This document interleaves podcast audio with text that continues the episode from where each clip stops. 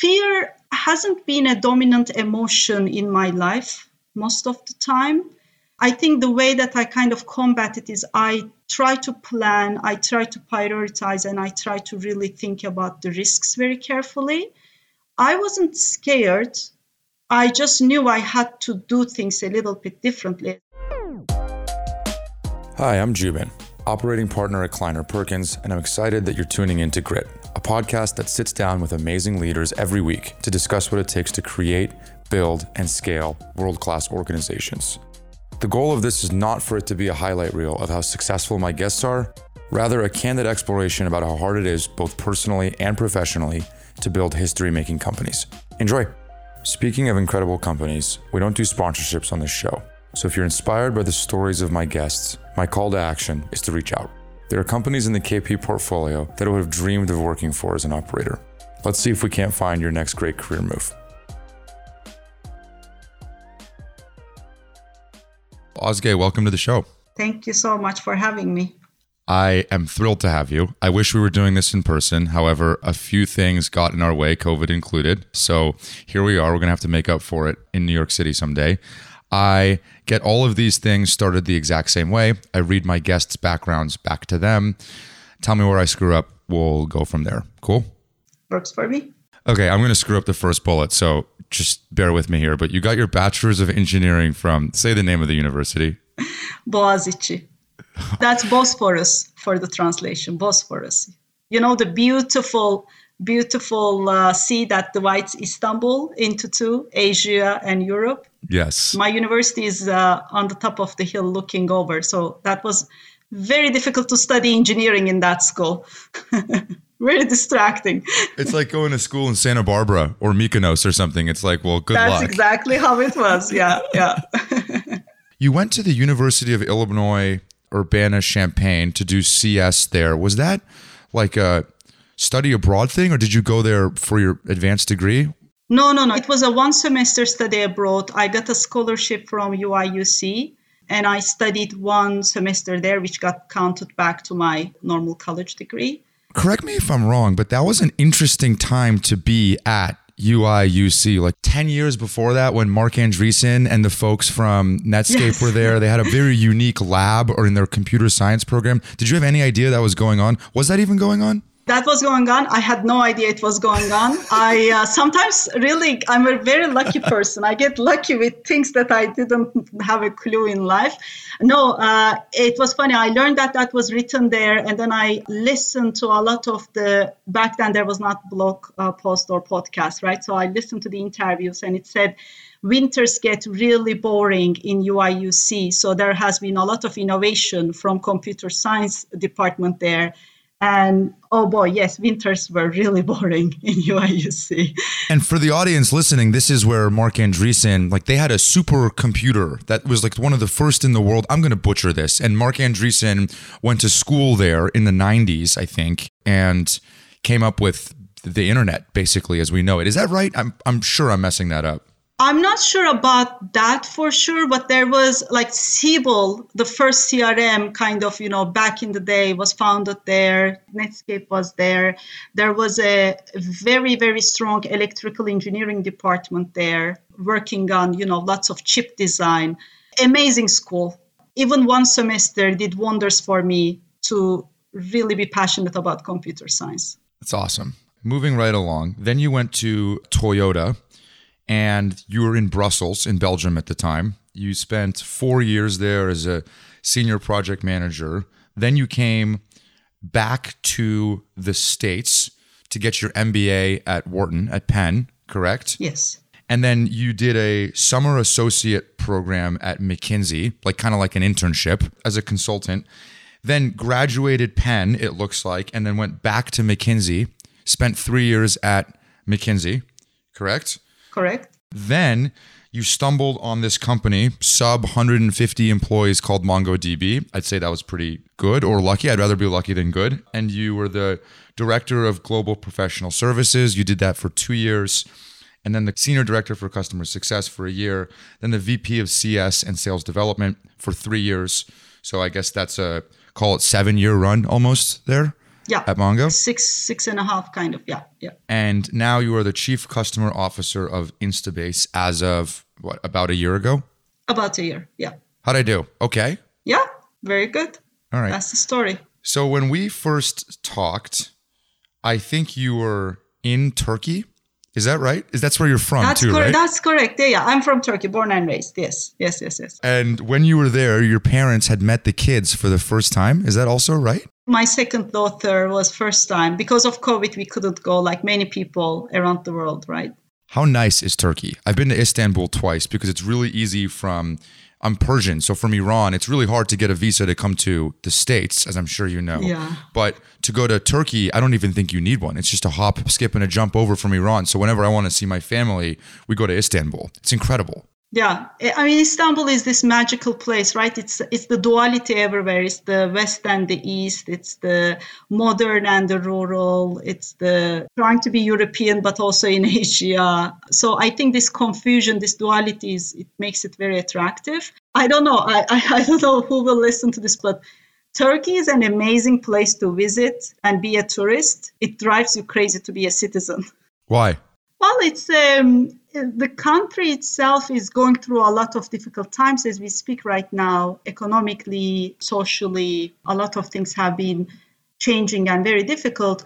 But it's also historically it's that intersection place, right? So it is by definition a very unstable region, and that brings its difficulties to actually evolve and emerge as a country. Yeah, but the food is so good. It's so Okay. good. There you go. To be a tourist and a To a traveler, tourist it's an amazing nice. place. How old were you when you left Turkey? I graduated and left, so I was 21, 20, 22 years old.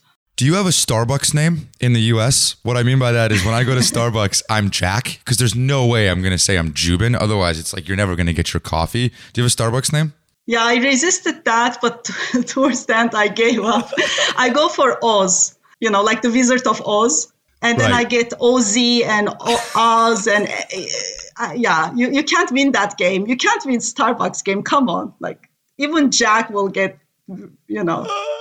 Why'd you resist it? Because you felt like, you know, this is who I am. This is a core part of identity, and my name is a signifier for that person, and you didn't want Oh to no no no! up? I was not. I was not that very oriented. Honestly, I couldn't find any name that will resemble my name, so it will get my attention.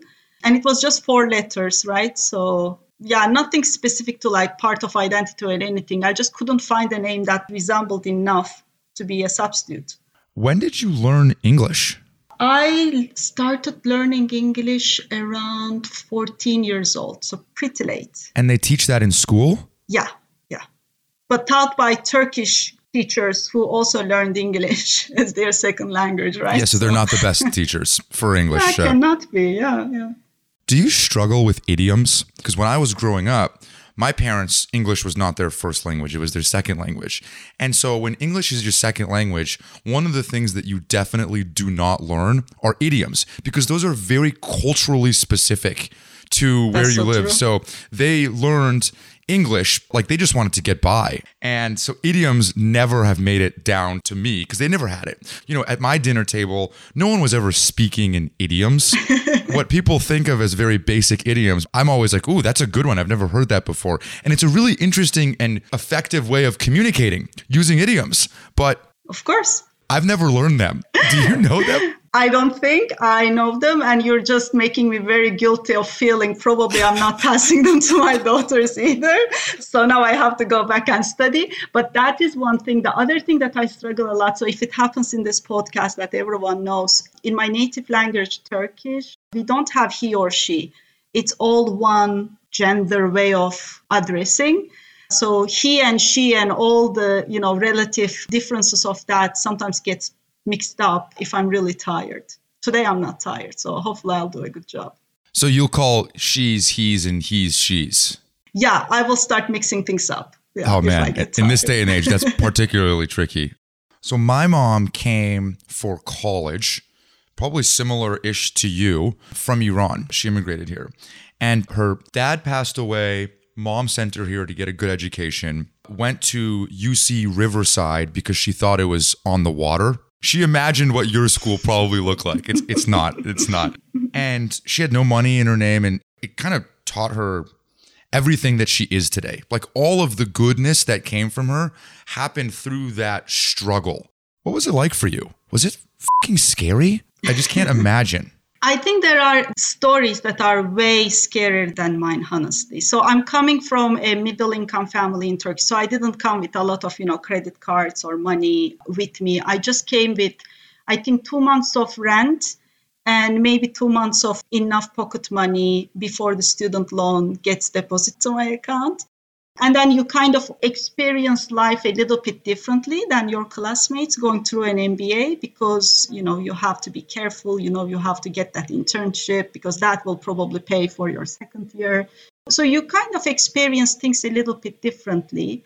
Fear hasn't been a dominant emotion in my life most of the time I think the way that I kind of combat it is I try to plan, I try to prioritize, and I try to really think about the risks very carefully. I wasn't scared.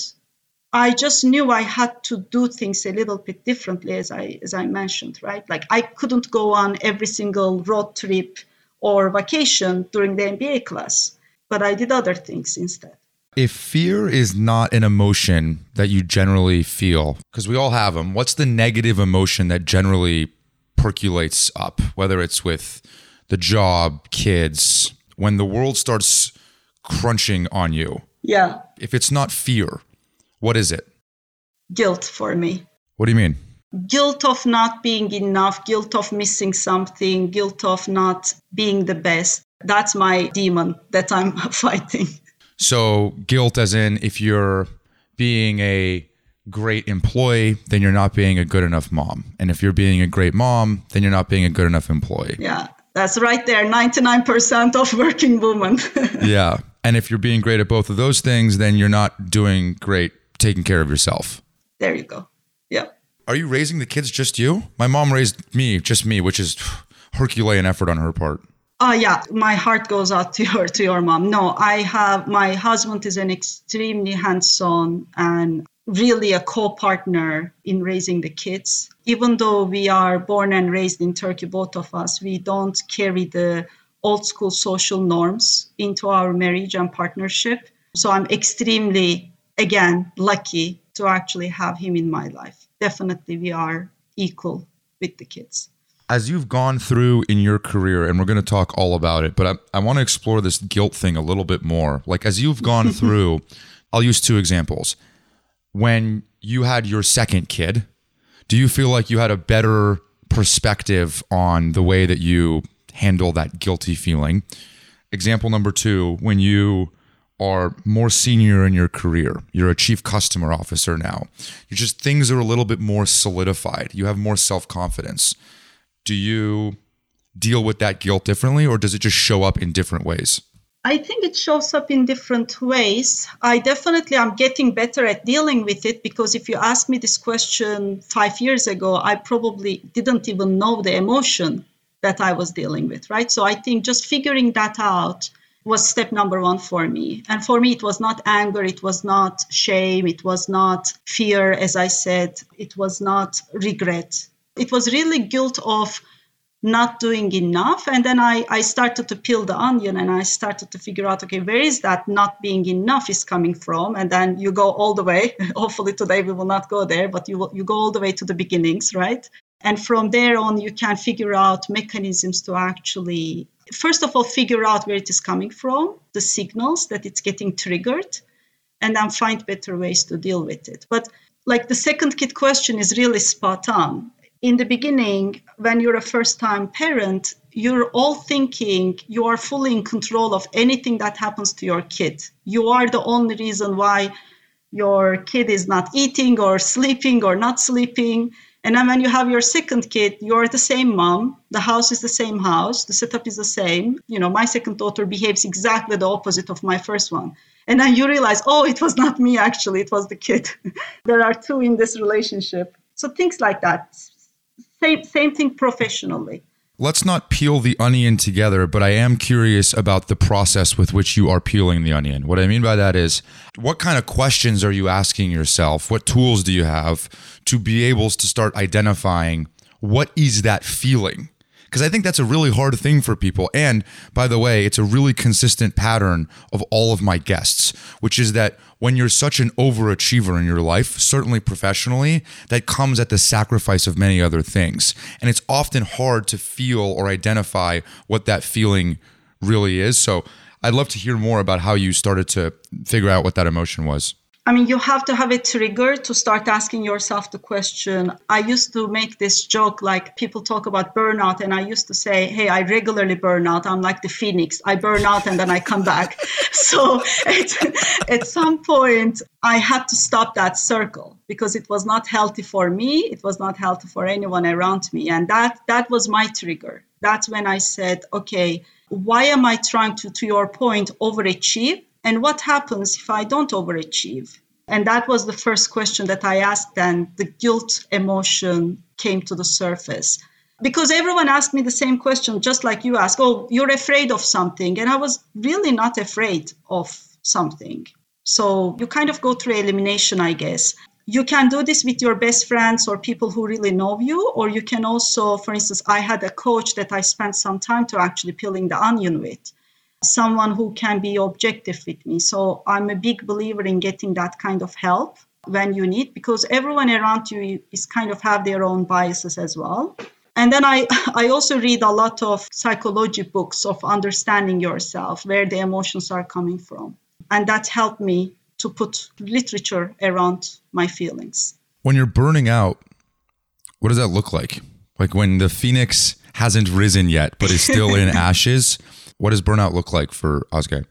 Now I know my signals. Burnout looks like for me that I haven't done something lately for myself. That is the biggest indicator of burnout. You know, everything else is taking priority over myself. That's number one. Number two is I'm typically a very detail oriented, hands on leader professionally, and I get more and more involved in details. I want to know more data, which is my way of not trusting my intuition or gut feeling because I'm trying to balance it with more and more data. That's my biggest clue in professional life that burnout is either in its midway or it's starting to happen. So you had mentioned you're taking care of yourself. The big buckets that I generally see, especially my past guests, is family, their job, their health, and then their friends and community. Let's use that framing. It sounds like where you usually put the bottom is health, like taking care of you, whether that's going for a massage or eating well or working out. Is that fair? Yep, that's very fair.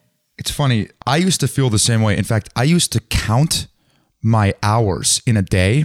And if I didn't get to 10 hours of working in a day, I would have to make that up. It was an absolute value that I would quantify in order to know whether or not I am, in fact, dedicating enough of my time to my career. Did you count the same hours for dedication to yourself? So, what I realized was that when you count absolute hours like I did, I'm not counting the quality of the hours, rather just the quantity.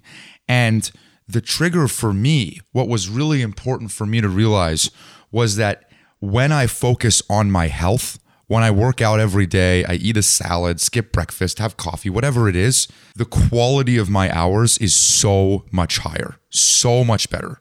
And so when I realized, like for me, it was selfish, I said, if work is my priority right now because I don't have kids or a significant other that I need to have in my stack rank, I do a pretty good job with my community and my friends, then I want to be more effective in my job. And I think if I take care of myself first, then the hours that I do put into my career are much higher quality. And I can still put in the same amount of hours. They're just better hours. That's spot on. And you used the word, you were feeling selfish of taking care of yourself because you were thinking that you're transferring hours from one bucket to the other. But actually, you are amplifying all the hours that are available to you. And when you let go of that selfish, again, feeling guilty of doing something selfish, you kind of actually help everyone in your circle.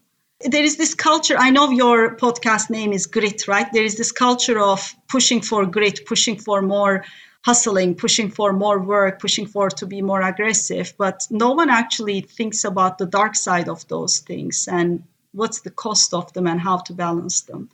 So I guess it comes with experience, with age, with the number of burnouts you know you have in your life. But sooner or later, I'm noticing everyone is kind of coming to the same conclusion that self-centeredness is extremely important. So when I think of the word grit, everyone wants grit. Let's use resilience as a euphemism for it. Everyone wants sure. the coat of armor that it gives you so that once adversity happens, you can deal with it effectively. What nobody wants to do is actually go through the adversity in order to build that coat of armor. and so I think the only way that you can learn how to be better about prioritizing your health, as an example, is by doing a shitty job with it and then realizing how that affects you and then having to be reborn as a phoenix which by the way that might be an episode title for us here but having to redo that process. Like i think you have to do that. I think you just have to do that. The other question that i was going to ask you and i've asked previous guests this who are also first generation immigrants is what you went through to build a life is not going to be the same as what your kids have so there's this chip on your shoulder that i imagine is difficult to pass on my mom did it to me because it was everything and it was at my dinner table and it was the only thing that mattered. And I felt that all the time, but but I think it's not the same when I haven't felt the pressure and difficulty of having to make it in a new country like that. Yeah. Maybe not all stories have to be the same, right? Maybe not all of us have to round our edges exactly the same harsh and fast way. But I think what I agree with you, yes, you have to go through your own journey and own story. Otherwise, there is no book or no conversation or no mentorship in the world that's going to teach you to become yourself, to find your own path. But I think we can actually shortcut that pain or shortcut that time and journey. I think it's on us as the previous generation or the previous, you know, leaders or the moms and fathers out there to actually be there to help. You cannot spoon feed it, but you can definitely be there supporting when you spot someone going through burnout, right? Someone actually going through a difficult time. Totally. You joined Mongo at around 100, 150, somewhere around, somewhere in that mark? It was around, yeah, 100, 150. When did you realize how special this company was? because to go from McKinsey to Mongo, as your first real ride is crazy. I mean, everybody on my show gets those rides, but most people in the world do not get those rides. They're very, very rare. When did you know?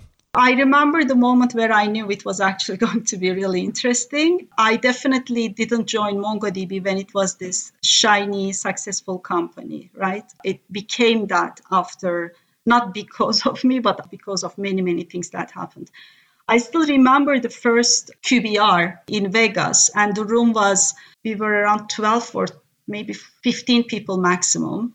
And I thought, you know, coming from McKinsey, joining all these big uh, meetings, you always think about, okay, we are going to talk about strategy, we are going to throw around metrics, there will be a planning session, a prioritization. None of that happened. We talked about what kind of profiles we are going to hire, what kind of culture we are going to instill, how the operational excellence will look like, how we are going to hold each other accountable. Like there was so much emphasis on how this is going to feel like rather than how it is going to look like or be managed like. And I think that point I knew, okay, this is different. This is really going to be building a scalable generational company rather than actually fix the metrics and what looks good on paper and move on with it. You've worked with previous guests of the show, Carlos de la Torre, Meagen Eisenberg. Were you there before them? Yes, uh, shortly before Carlos and definitely before Meagen, yes. I actually started uh, one week before Dave started formally. Dave being the CEO. Dev Ittycheria, the CEO of MongoDB. How much revenue do you remember was the company doing when you joined? Yes, we were um, on the ballpark of 20 to 30 million ARR. When you work with people like Dave, Carlos, Meagen, these are like um, pretty strong personalities, number one. Number two, they have a lot of conviction in what they're going to do. And Mongo, and as a byproduct of that, the people are very hard charging. And in your job, you were probably the only organization that touched every team at the company. So you're kind of having to play Switzerland. However, you're stuck between some pretty strong minded countries, if you will. How was that? it's a jujutsu right? You cannot. Uh, yes. So, first of all, you are right in your assessments of very good, intuitive, operational leaders. They have their convictions, they are very strong, very authoritative. But I think one thing that is not very easily noticed, they're actually all there for the growth and learning that's not probably visible from outside in. What I mean by that, if you're bringing value and if you're bringing value with conviction, with your data, with your observations, and you meaning me in that mix, you know, being accountable to the, to the things that I'm pitching or want to do, there is a lot of actually hunger and space to be listened and to be given, you know, chances. And yes, you have to adopt your style sometimes, but I think I learned through the years that I have a certain style, and regardless of what is on the other side, it just takes iteration and trust to get into the same frequency. I was talking to Carlos mm, yesterday, two days ago, and uh, we were talking about you. He said, Ozge has always approached problems in a very analytical way. She's a big thinker and often comes up with elegant solutions. She was something of a fixer at MongoDB. Over her tenure, she had a lot of roles and responsibilities because whenever hard problems were there or presented and the solution wasn't obvious, everyone knew that she would figure it out. Really cool quote, I thought. By, oh by my God. So nice. so nice. Question I have about this What were some of the hard problems that they threw you at? This is a joke I shared with Dave, also Dev Ittycheria, and he had a good laugh about it. You know, in Sixth Sense, the kid says, I see dead people. Uh, unfortunately, throughout my education and I think early career, I have this code like, I see broken processes. So they, they didn't always have to throw things at me. I kind of also have a way to either attract them or find them on my own. But some of the big ones, right? Is professional services should be a revenue center or a cost center? Should we invest in it for customers' success and enablement, or should we charge for it and try to drive margin from it? I don't think anyone still knows this in the industry because there is no one answer. It depends on your product, it depends on your maturity, it depends on how you're engaging with your customer what do we do with customers who are open source and the product on the enterprise side? This is not valid anymore for mongo but i think it's valid for a lot of open source companies out there. When the open source product versus the paid product is not differentiated a lot for its features how do you actually get the customers to switch and to stay when you're running an on-prem product, you are flying blind basically. You have no idea if your customer is using the product or how they are using the product. How do you engage the customer?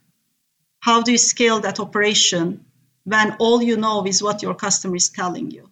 And then when you're opening up a SaaS product, sales is selling one way, right? They are selling annual contract on-prem your product starts selling itself on free tier PLG, how do you centralize standard customer success function? Those are very two different motions out there. And then towards the end, they've asked me, do we need a sales development team on an open source product where we don't have an inbound problem?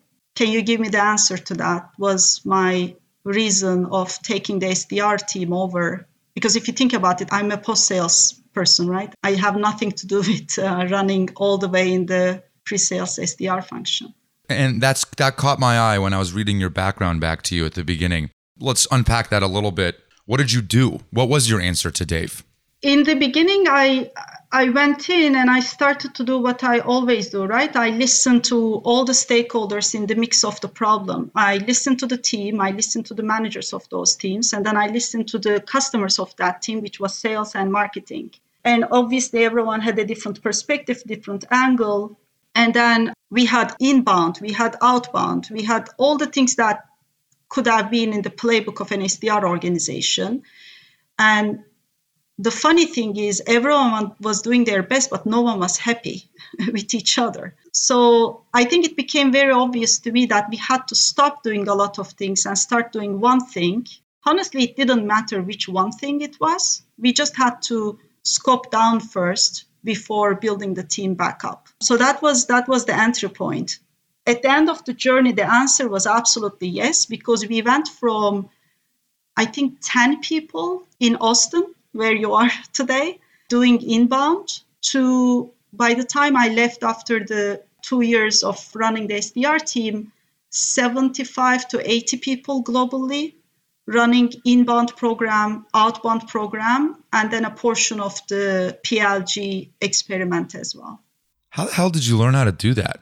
Maybe you didn't. Maybe you just hired someone great. I did hire someone great for sure to teach me also because I didn't have time to learn it all by myself, right? So it's very important that for me to actually augment myself in that space very quickly.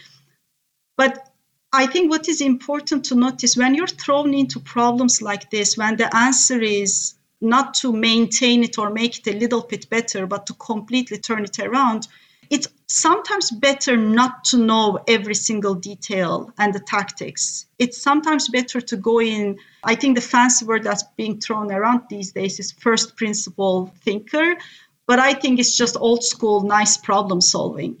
Like you just take a problem, you divide it into the components of it, you ask yourself the so what, what will be the impact, what should be the output, and then in a very engineering, maybe that's what Carlos is calling me analytical, you start experimenting, right? You start experimenting to see how you're actually optimizing what you're trying to achieve. It helps to know who has been doing this before next to you, which I definitely had. Clay Coyle, who is, I think, still with MongoDB today running the SDR was someone who I depended a lot, learning the jargon, the metrics and units of running an SDR business. But I also had to ask some very sometimes stupid questions just to make everyone think a little bit differently. What was your worst day at Mongo? Seven, six and a half, seven years there. There were very, very difficult days because the company literally changed and doubled every year so whatever got you to success didn't get you to success in the next year. But I think my my most difficult day was the day that I had to announce to my team that I was leaving. I have a very high sense of loyalty. And um, regardless of all my reasons and everything, I felt that I was leaving my team behind. You felt guilty. Yeah, there you go, full circle. that was my most difficult day. I don't know where I read this, but it was cool. It was you describing a moment when you were standing in your, I think, first board meeting at Mongo, about to present your strategy for how you're going to build a CS program there. And you said your heart was beating out of your chest. You were three months pregnant with your first child. yes. and had six months to get the program off the ground. What was that like? I mean, that was a moment, right? Like everything that you're saying is kind of working against you in that moment. You don't get a lot of chances of pitching your idea to the board to get an investment to do something that hasn't been done before. Mongo didn't have a customer success team before we started building one. It was not clear what it would do, what it wouldn't do. And then I just had a timeline, like a biological timeline. You know, six months Literally. later, I had to be on maternity leave. So it had to be done quickly. But it was it also felt great because now whoever is listening to this story can also go to that board meeting when they are going through a very difficult or challenging life experience and can hopefully use that energy to figure things out. And looking back right now, I would have done it million times over again no regrets. Again, no fear, but it took a lot of planning. Do you think your heart was racing because you weren't sure you were right or because you knew you were right and you wanted them to agree with you? Yes, second one. I knew I was right. I did my analysis. I did talk to customers. I actually had codes. I kind of run small experiments to prove, you know, my point. I just really wanted it very badly for the company to have such a program. At that point, it wasn't even about me getting to build that program. I really deeply believed that the company needed such thing. And they did ultimately too, obviously. Yes, absolutely. I've heard you say, speaking of being pregnant, that you said something I wasn't expecting to learn is that I became even more productive than I used to be after I became a mother. There's a common perception that working mothers constantly struggle with work life balance and being productive. We are often told that sometimes we need to fail in one area if we want to excel in another. For me and many others around me, this wasn't the case. Really cool quote. Can you tell me more? Yes, there's this story that has been told over probably decades to moms that it will be very difficult for you to go back to work. You will have the mommy brain, whatever that means. It will be very difficult to prioritize things. There will be curveballs coming your way from the childcare side. And all of those difficulties are true, by the way. It is a very, very difficult job to balance, especially the first two years of your child life and a demanding job.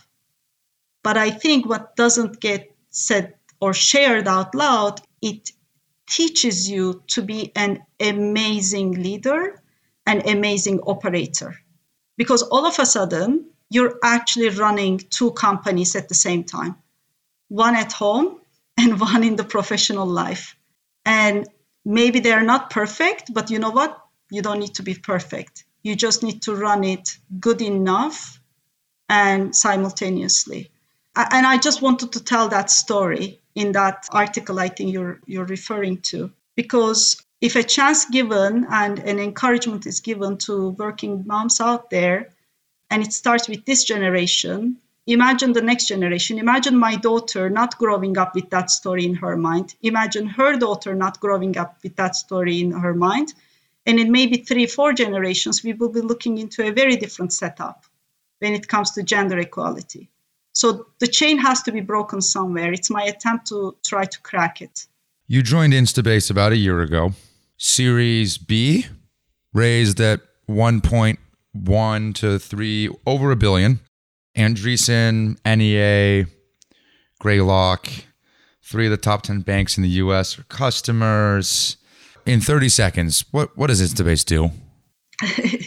Instabase does document understanding right now, fueled with deep learning. What it does, just to give you an example, if you're applying for a home mortgage today, you submit all these paperwork to your bank, and it takes them operationally a lot of pain to go through them, to map it, and then to underwrite it and give you a code for your mortgage. And in the meanwhile, they can lose you because you're shopping. And if another bank is faster, more seamless, you will take your business there, right? So by applying Instabase, the banks are actually really transforming their document understanding and as a result, going much faster for their customer service. That's just one area of application. You left Mongo and were interviewing for Instabase, eight months pregnant. Is that right? With yeah, kid number yeah. two? Correct. Yes. Talk about fearless. Most people would say, okay, take your maternity leave and then go find the next gig. Not you. Here is the thing life doesn't come in stages and in perfect plans and, you know, aligned back to back. It just happens sometimes. And as you're probably noticing from my two pregnancy stories, I don't take being pregnant or being a mom as a decelerator or any way, shape, or form a problem to excel or do professionally also really well which is probably counterintuitive. But yes, life brought me that opportunity. It was the right time. And yes, I was also, you know, eight months pregnant. This time I knew what I was going to do at least. The first time I had no idea. That's amazing. Why did you decide to join a company of this size again? What I mean by that is you have seen the early stage at Mongo all the way through very serious scale, which means that generally speaking, your recruiting profile could fit into any bucket mid round, early round, growth. Whatever ARR you basically wanted to go into, you've already done. You've already had that experience. So you'd probably be qualified to do. Why did you choose basically the same size ish as when you joined Mongo? It's what uh, you had from Carlos, right? She's the fixer, she's the builder. I had to fix and build again. And I wanted this time for it to be completely mine from the start. So I know I'm responsible for all the good and the bad that it happens on the journey. You can only get that opportunity when you're really going very early on. That's one. The second one, I haven't really seen the product market fit journey with MongoDB because by the time I joined, it had an amazing open source followership. The commercialization was not figured out, but the product market fit was there. And I want to see the product market fit side, which was a big risk because if it is not there, you know, its, its story is over. Instabase was in the early stage of actually focusing and addressing that place. And I wanted to live through that experience. So I pretty much consumed every form of media you've ever done, written or video or audio. And one of the things that kept catching my attention was how much you talked about measurement of your teams. What I always heard you talk about is the format and the thought with which you put into actually measuring folks. What I wanted to learn more about is why and how. How much do you think about the success metrics for your team? Do you think this much about it? It was just something that randomly caught my eye as a consistent pattern across many things that you tend to talk about. Yeah, no, this is very observant of you. You're right. I mean, one of the reasons that I focus on it because I'm very analytical and experimental as an engineer in, in, in mindset. And I would like to make sure that my experiment is actually working or not working very quickly. I would like to, you know, iterate very quickly. So that's why probably metrics are very important.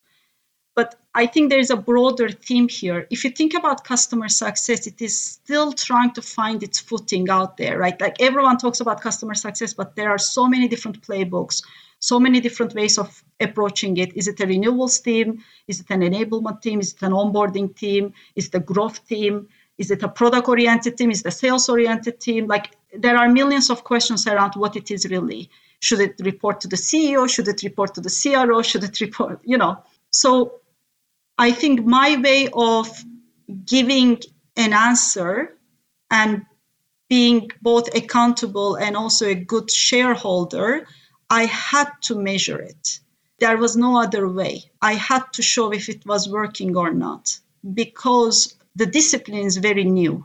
You felt like the burden of proof was much higher on you. Yes, exactly. Then, like Carlos, it's very binary. Did you hit your number? I mean, at the surface, yes. Obviously, there are so many other things that happens on a sales organization, a marketing organization, but those are known. There are benchmarks out there. You can go and check what is the average quota attainment of a this size of company, that size of company. There are decades of history and research. Try to do the same for customer success. I mean, nothing out there. You've said in my head, the CS organization is the development team of my customer. Is that right? Yes. Tell me more about that. If you think about it, in the very past, the customer would buy some technology from someone like Oracle or IBM, one of the big companies, and it will be on the customer to figure it out, right? It's not anymore like this. It's still on the vendor to actually drive the value to the customer. The customer is just accepting that value to be delivered by the vendor and not by themselves. So, as a result, your customer success organization the organization that I run, that I'm responsible for, needs to become an extended team for the customer. And it's specifically a developer team or a development team because I typically tend to work for companies that are more developer focused or, you know, infrastructure tech focused. That's where that quote is coming from. You have a bit of a reputation in my circle for being a badass recruiter. I want to talk to you about that. Even the story that you said about the hire that you made for inside sales. You never even done inside sales before. I've heard you say that for CS, generally speaking, folks look for candidates and you as well that either have sales or technical ability. It's often understood that there is a trade off where you get one or the other, and that it's very, very rare that you get both. And so sometimes you have to say, okay, I'll take one and teach the other especially when you're hiring at the rate that you generally are and the growth rates that you have to do. For example, Instabase has grown 300% over the last two years. I've heard you say when you joined, you were the only CS person there. And now, a year later, there's over 60 people on your team. Correct. You've hired one person a week. Correct. Hired. I don't think people understand how hard that is, how much time that takes. And the non negotiable skill that you said someone must have is a high tolerance for ambiguity. Yes. Tell me more about that. Yes, this is an area that's extremely important for me. How do you test for it? You can always ask questions, right? The behavioral typical questions, tell me about a time, etc., etc., fill in the blanks. But I actually create those moments in the interview process. I create a level of ambiguity in a case study or a presentation or the way that the conversation is going. And I try to listen very carefully for those moments. One thing that I do, for instance, which everyone who interview with me will know this, typically in my interviews, I don't start with asking questions. I actually say, hey, you're going to ask me some questions, I'm going to ask you some questions, but I'm going to just start with your questions first.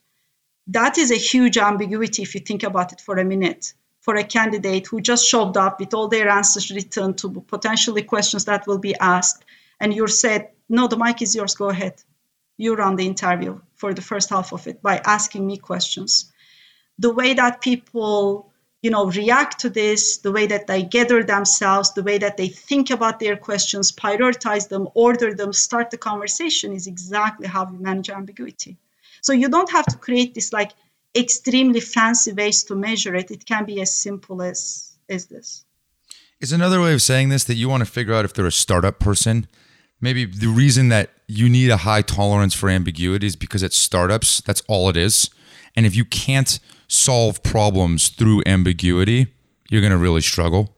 Yeah, Exactly that. I mean, it's honestly just in life, if you have resilience and adaptability, that's what I'm trying to figure out because I don't know the answers. No one knows the answers in a startup. And if you think you know the answer in six months' time, that answer is going to be, you know, not relevant anymore because everything would change. So that's exactly what I'm trying to figure out. The other thing that I'm trying to figure out, if you have high tolerance for ambiguity, you're actually a very structured thinker and a good prioritizer because you can go through those moments of not knowing and manage your stress level and burnout and all the things that we talked in the beginning of the conversation. It's funny. I went to Kleiner to prove to myself that I could do this because when you come from sales, there is the least level of ambiguity for inputs and outputs. What I mean by that is it's very, very clear what you need to do. And generally, the playbook is very systematized. You walk into Carlos Delatorre's sales organization, you know exactly how to PG, prospect, the amount of leads you need to get to the amount of meetings to get to the quota. And so when you systematize sales, the whole goal of that is to take ambiguity out. You want to reduce as many variables as possible so that people can focus on what matters. And I felt like I was a part of that system as well. And I always thought, as long as I'm at an early stage startup, there's still a lot of resourcefulness that I need to get my job done. But ultimately, I didn't know if I was in fact able to do that until I went to a situation where there was nothing. There was completely blank slate, no success metrics, create my own prioritization matrix, everything. Uh, and it's been one of the most liberating things that I've ever done because you can prove to yourself. And if you can prove that to yourself, it's so empowering. Then you start to, to your point, which is what I think you did, like your spidey senses for problems become so much more acute and your confidence to go tackle those problems just becomes greater and greater because you know that if you get thrown in the deep end you might be able to actually swim your way out yeah definitely it doesn't come in the absence of systems and processes. But I think it really helps as a customer success person when you pick up the phone. You don't know what the customer is going through. You don't know how the product is being used. I mean, it's one way engineers imagined it. It's a complete another way customers will be using it. you don't know what the sales conversation was before you, right? So there is a lot to actually figure out on a daily basis. I've heard you say, and this was really great advice, so I have to repeat it. I've heard you say that you talk to a lot of startup founders. I've actually introduced you to a few myself, and they often ask you, Ozge, how do I set up a CS function? Your response is what? Go ahead. My response is uh, two things. First, do you need a product augmentation or do you need a sales augmentation? Let's first figure that out because to your point you're not going to get that super salesy and also extremely technical unicorn out there to scale your customer success. So it's it's important to start with which problem we are selling. And then the other thing that's important which is more about the organization or hierarchy they ask me who that should report to. Where should i put this organization in the in the hierarchy? And i say who do you want waking up every day thinking about customer problems and escalations and implementation and value optimization. Once you figure that person out, that's your reporting line. Typically, in the beginning, it is a founder. And then as the organization scales, it finds itself either standalone function or it finds itself back to sales or sometimes back to product. What is the signal that it's time to hire someone that wakes up and only thinks about CS? Uh, what life cycle in the company? Usually, when the founder cannot scale to do that, in the beginning, it has to be either the CEO or the founder. Because again, there are three things that you're constantly balancing in CS, right? You're balancing product, you're balancing sales, you're balancing marketing because you're touching all these three functions on an ongoing basis. The moment that the founder thinks that, okay, I am not scaling myself to actually keep everything going, and I probably need a more scalable, systematic way to figure out this problem, that is usually the clue to get there. And it's typically probably a quarter late that a founder will get to that point. I have a selfish and tactical question that comes up very often in my own conversations with our founders, which is double comping both reps and CS for the deals, especially in the early days. How do you think about comping reps if you have a CS team for things like renewals? Does the question make sense? Yes, it does. I don't like it because I think it diffuses the accountability. I think there are ways that you need to hire and incentivize customer success to make sure that they are caring about renewal. If you're double comping, it tells me that either you have the wrong profile or completely the wrong incentives in place to take care of the customer. Couldn't it also be that the expansion model is so extreme in the company that it de risks finding, discovering, and then winning expansion deals by having sales in there more proactively or you think that should still be a CS function? You can still take care of your customer in different ways, right? You can actually set up structures in place that will result in expansion without the double comping. Here is what I believe. I think compensation is just one aspect of driving behavioral. I think the type of profiles and the type of programs you put in place and just expectations you know you put in place in an organization will drive the right behavioral. If you're finding yourself depending on incentive structure all the time that's probably a signal for a bigger problem in the org. I wrap all these the same exact way. What does the word grit mean to you? Grit is uh, at its core it's a survival instinct right? You you you just have to do what you need to do to stay alive. I think for me the best grit is when it comes from a very positive underlying emotion when it comes from a desire to be better learn more be kind and i think be more together with others. I ask myself do i want my kids to only have grit Probably the answer is no. I want them to have other things together with grit. Are you hiring? I mean, you're hiring. Let's assume you're hiring. I am hiring. what are you hiring for? Are there any key roles that you want to shout out? What's the best way to get a hold of you if so? Yes, the best way to get a hold of me is on LinkedIn or email. We can share in the in the blog post. I'm pretty responsive on those two channels we are hiring we are hiring for across the customer success spectrum technical account managers uh, solution engineers reliability engineers and technical documentation and curriculum engineers. So it's a very broad spectrum. We are hiring everywhere. And we are also fully remote. So we are open to the global talent pool and would love to talk with you even if it doesn't turn into something would love to you know get in touch with anyone who is listening Ozge, thank you thank you so much